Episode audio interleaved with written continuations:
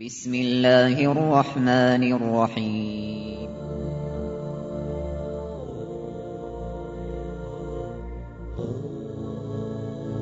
الرحمن العزيز الرحيم القوي السلام الكريم العظيم البصير العليم الحكيم الجبار.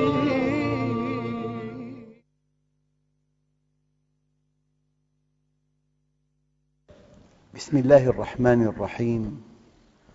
الحمد لله رب العالمين، والصلاة والسلام على سيدنا محمد الصادق الوعد الأمين.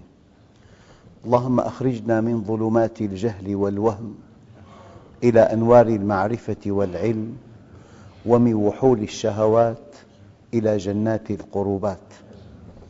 أيها الإخوة الأكارم، الاسم اليوم الشافي. ورد هذا الاسم في الحديث الشريف الصحيح الذي أخرجه الإمام البخاري ومسلم، والحديث أن النبي صلى الله عليه وسلم إذا عاد مريضاً يدعو له ويقول: أذهب البأس رب الناس، اشفي وأنت الشافي، لا شفاء إلا شفاؤك، شفاءً لا يغادر سقماً. اشفي وأنت الشافي. هذا الاسم أريد به العلمية، ودل على كمال الوصفية، وجاء معرفاً بأل، ولكن لا بد من مقدمة كي يتضح ماذا تعني كلمة الشافي. أيها الإخوة، بادئ ذي بدء، الله سبحانه وتعالى قنن القوانين في الكون وثبت القوانين، وكأن القانون علاقة ثابتة بين متغيرين، ولولا القوانين ما استقرت الحياة ولا انتظمت الدنيا. فخصائص المعادن ثابتة، خصائص البذور ثابتة، دورة الأفلاك ثابتة.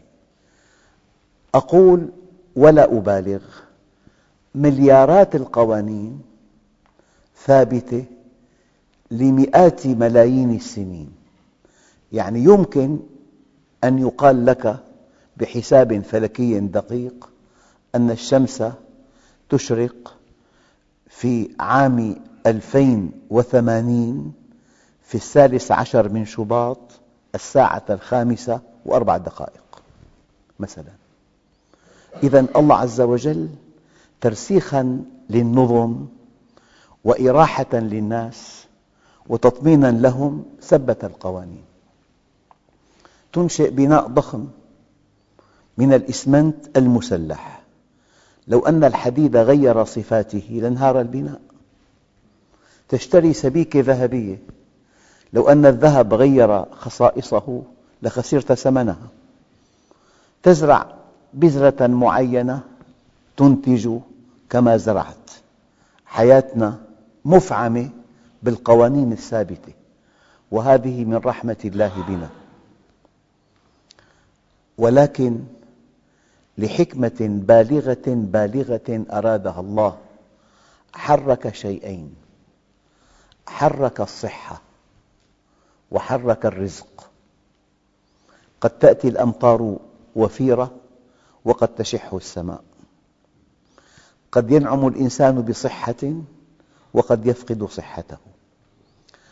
السؤال الآن أنه كان من الممكن كان من الممكن ألا يمرض الإنسان إطلاقاً.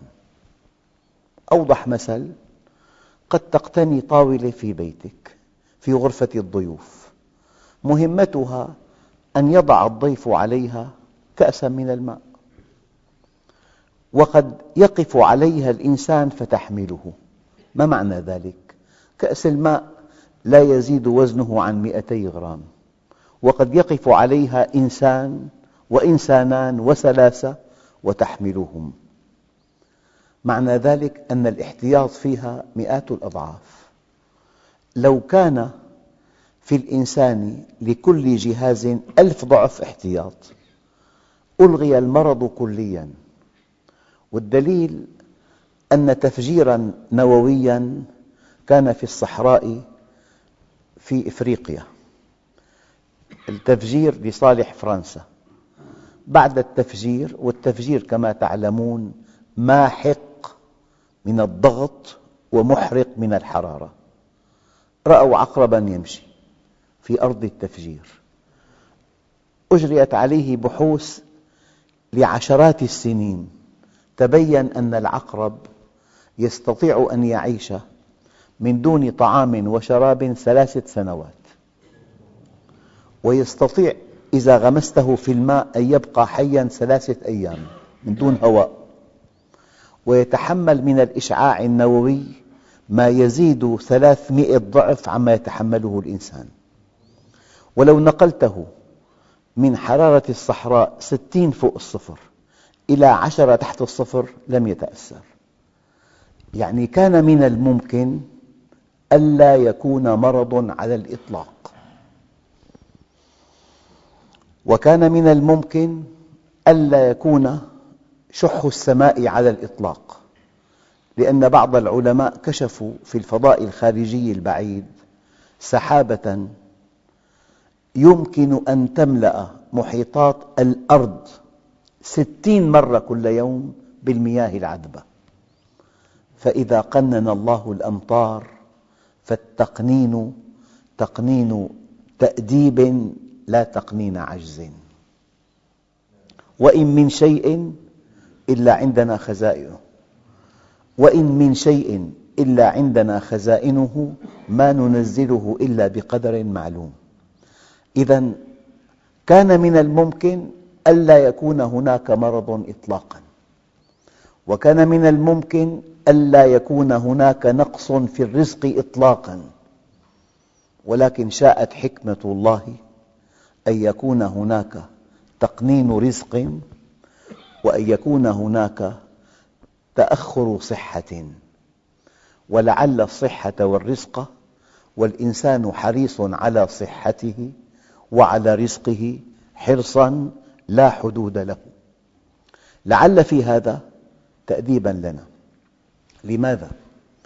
لأن الإنسان خلق لجنة عرضها السماوات والأرض، وجيء به إلى الدنيا ليدفع ثمن الجنة، جيء به إلى الدنيا ليعبد الله، جيء به إلى الدنيا ليتحرك وفق منهج الله. ما أودع الله فيه شهوة إلا وجعل لها قناة نظيفة تسري خلالها. ليس في الإسلام حرمان، ولكن في الإسلام تنظيم. فهذا الإنسان حينما يغفل عن الله ويتحرك بدوافع شهواته بعيداً عن منهج الله يقع في شر عمله، يدفع ثمن أخطائه باهظة. ولأن الله رب العالمين، ولأنه خلقه لجنة عرضها السماوات والأرض، يؤدبه في الدنيا. هو رب. يعني سأوضح معنى كلمة رب. قد تكون مدير لمؤسسة وتعين موظف وتشترط عليه التجريب لستة أشهر. أنت كمدير مؤسسة وعندك موظف، مهمتك في هذا الوقت أن تحصي عليه أخطاءه، فإذا تفاقمت اعتذرت عن تعيينه في المؤسسة. لو أن ابنك في المؤسسة كلما أخطأ نبهته، كان موقفك إحصاء أخطاء، صار الموقف مع ابنك تقويم أخطاء.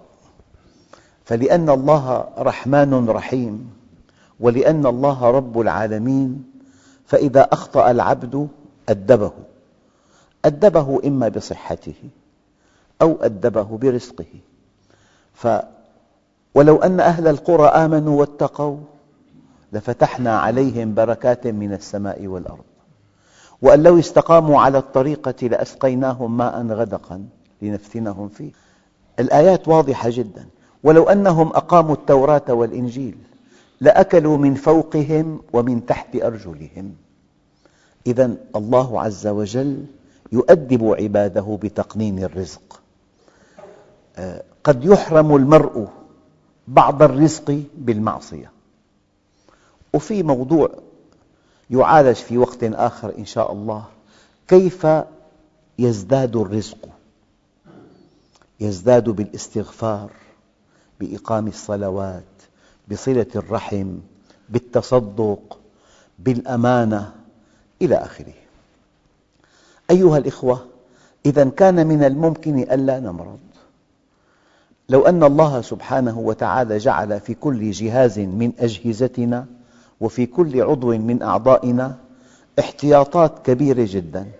الطاولة في البيت تستخدم لوضع كأس ماء، وقد يقف عليها إنسان وزنه ثمانين كيلو وتحمله. إذاً كأس الماء مئتين غرام، وزن الإنسان ثمانين كيلو، كم احتياط فيه؟ ثلاثمئة احتياط.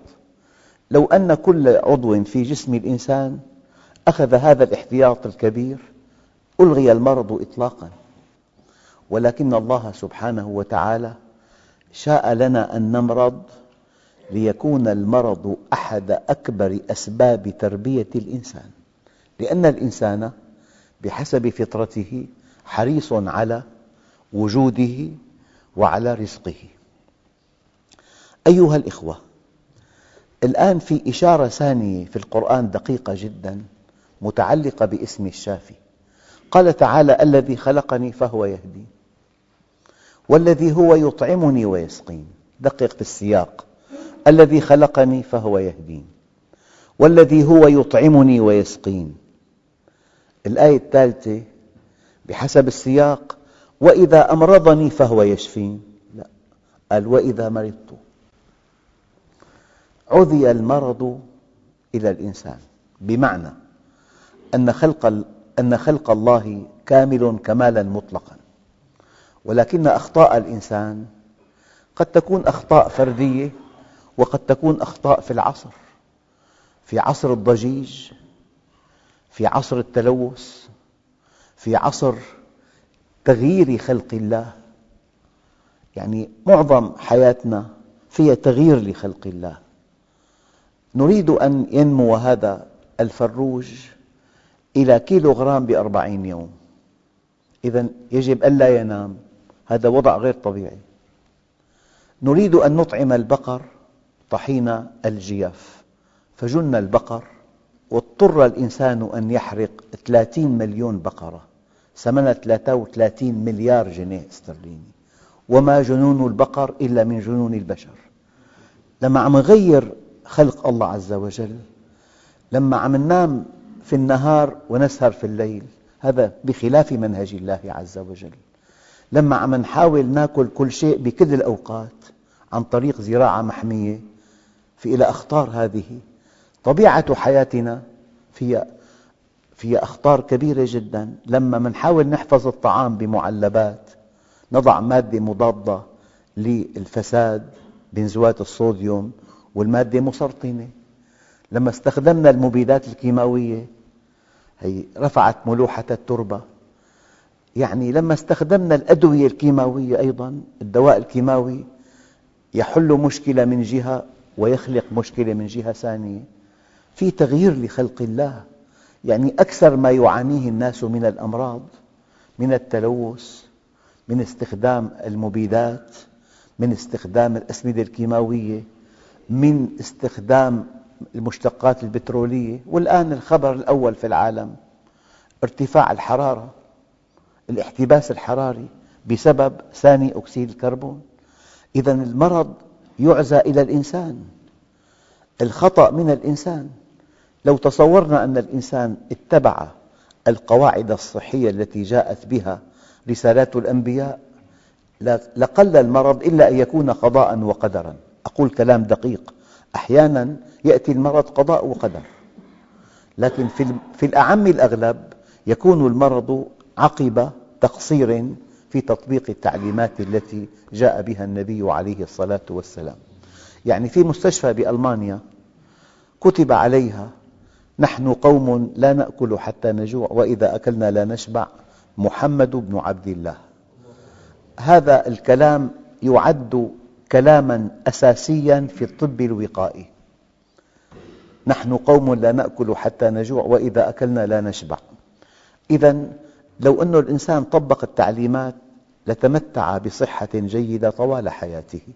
وقد تلاحظ أحياناً إنسان يحرص على تطبيق التعليمات الصحية حرصاً بالغاً، في الأعم الأغلب يتمتع بصحة عالية جداً. وكان هذا العالم الجليل الذي رؤي في السادسة والتسعين منتصب القامة، حاد البصر، مرهف السمع، إذا سئل يا سيدي ما هذه الصحة التي حباك الله بها؟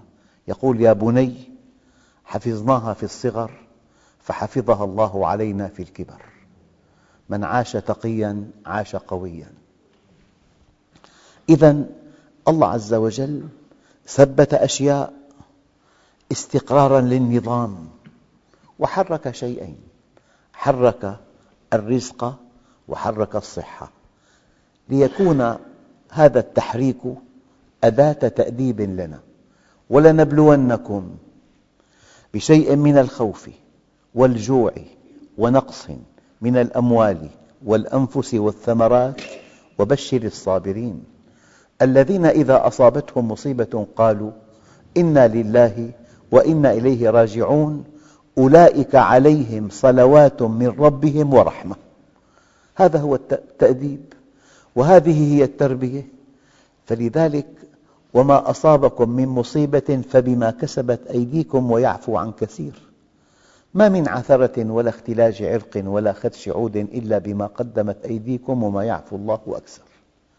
لكن لو دخلنا في تفاصيل اسم الشافي من الزاوية العلمية، الله عز وجل أودع فينا جهاز المناعة، وجهاز المناعة يكاد يكون جيشاً بكل ما في هذه الكلمة من معنى.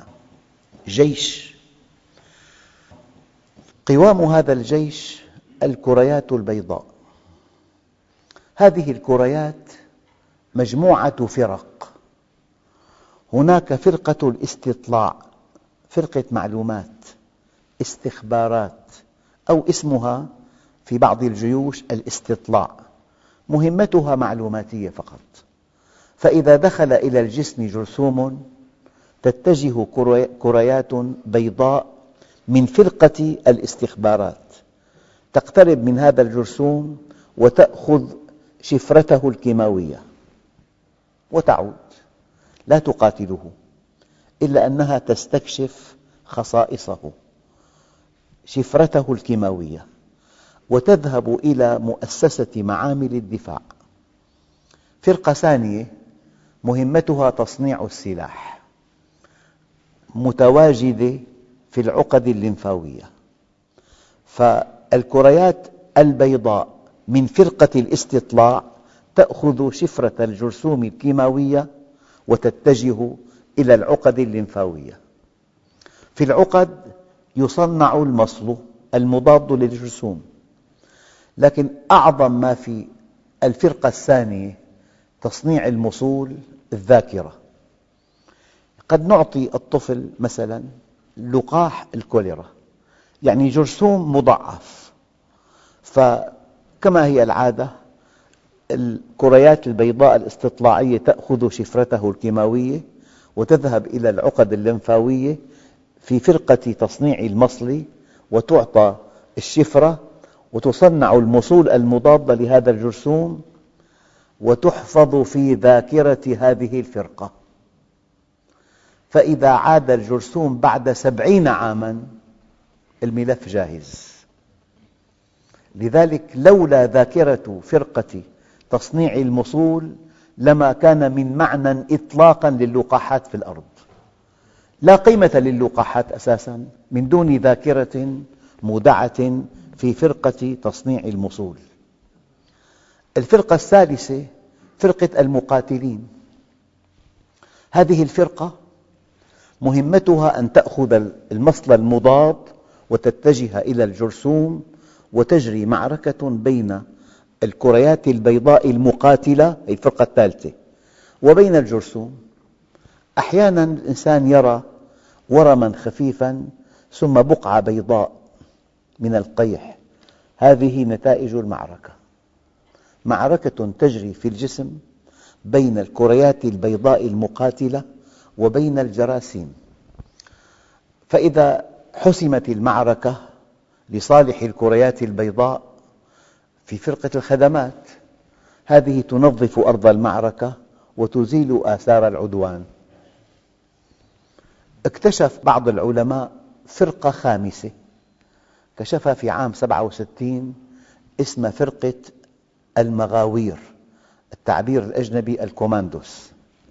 هذه الفرقة تستطيع أن تكتشف الخلية السرطانية في وقت مبكر جداً وتلتهمها، وقد ثبت أن كل إنسان في دمه ملايين الخلايا السرطانية، لكنها غير مفعلة، عليها قامع يقمعها، يمنع تفعيلها، فإذا ذهب القامع عن بعضها، الفرقة الخامسة المغاوير تكتشف هذه الخلية السرطانية فتلتهمها، وينجو الإنسان من الورم الخبيث. قال هذا القامع ما الذي يفكه؟ الشدة النفسية، الخوف، القلق، الحقد. لذلك قال تعالى قل موتوا بغيظكم، قل موتوا بغيظكم. الغيظ مميت. الآن المرض الأول في العالم الشدة النفسية، الخوف، تهديد. قد يكون في سلامة لكن ما في أمن. الأمن عدم توقع المصيبة، أما السلامة عدم وقوع المصيبة، في فرق كبير. لذلك قالوا أنت من خوف المرض في مرض، يعني أحياناً تأتي أمراض القلب من الخوف من مرض القلب، أنت من خوف المرض في مرض، ومن خوف الفقر في فقر، وتوقع المصيبة مصيبة أكبر منها، أنت من خوف التهديد في مرض، من خوف شبح الحصار الاقتصادي في مرض، من خوف شبح الاجتياح في مرض.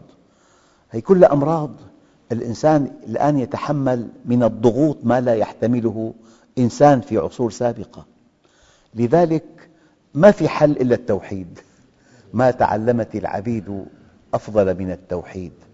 ما في حل إلا أن ترى أن أمرك بيد الله، وأن الذي خلقك لن يسلمك إلى أحد غيره، إليه يرجع الأمر كله فاعبده.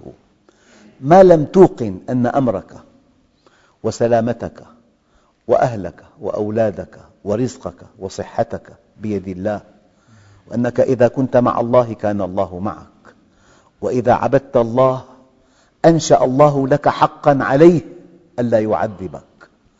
هذه المعاني الناس في أمس الحاجة إليها.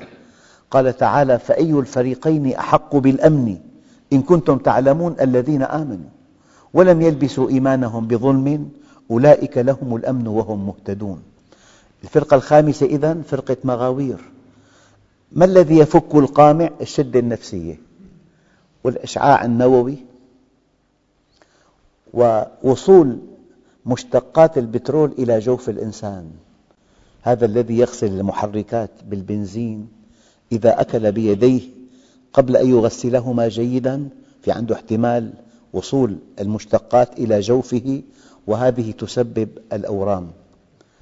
وشيء آخر كما قال العلماء التوسع في استخدام البلاستيك، يعني البلاستيك يجب أن نبتعد عن استعماله مع الحرارة الشديدة أو مع المواد الحامضة، أو أن يدخل إلى جوفنا بعض منه عن طريق التيفال، يعني وعاء تيفال بعد سنتين بصير حديد، المادة أين ذهبت؟ أكلناها.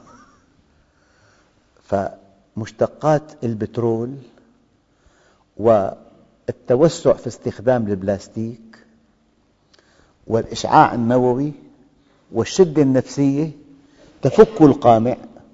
لذلك ارتفاع نسب أمراض السرطان إلى عشر أمثال أصبحت لخطأ في عصرنا، أو خطأ أو ضعف في نفوسنا، أو ضعف في إيماننا. هذه حقيقة أيها الإخوة. الآن في غدة اسمها التايموس اكتشفت أخيراً أنها غدة لا وظيفة لها، هكذا قال الأطباء، ثم اكتشف أنها أخطر غدة في جسم الإنسان. قال هذه مدرسة حربية تدخلها الكريات البيضاء وتبقى فيها سنتين تتعلم من هو الصديق ومن هو العدو. كرية بيضاء مع سلاح خطير، الكرية المحاربة الفرقة الثالثة، هذه سموها الخلية التائية الهمجية، جاهلة، تدخل لهذه الغدة وتبقى سنتين، لما كبرت لمئات المرات بدت وكأنها مدرج روماني. وهذه الخلايا التائية الهمجية كأنها كأنهم طلاب علم، تبقى الخلية التائية الهمجية سنتين وبعدها تمتحن. هناك مخرجان امتحانيان، الأول تعطى هذه الكرية الممتحنة عنصر صديق، فإذا قتلته ترسب وتقتل، وإذا لم تقتله تنجح وتتخرج. ثم تمتحن امتحان آخر، تعطى عنصر عدو، فإذا لم تقتله ترسب وتقتل، وإذا قتلته تنجح وتتخرج.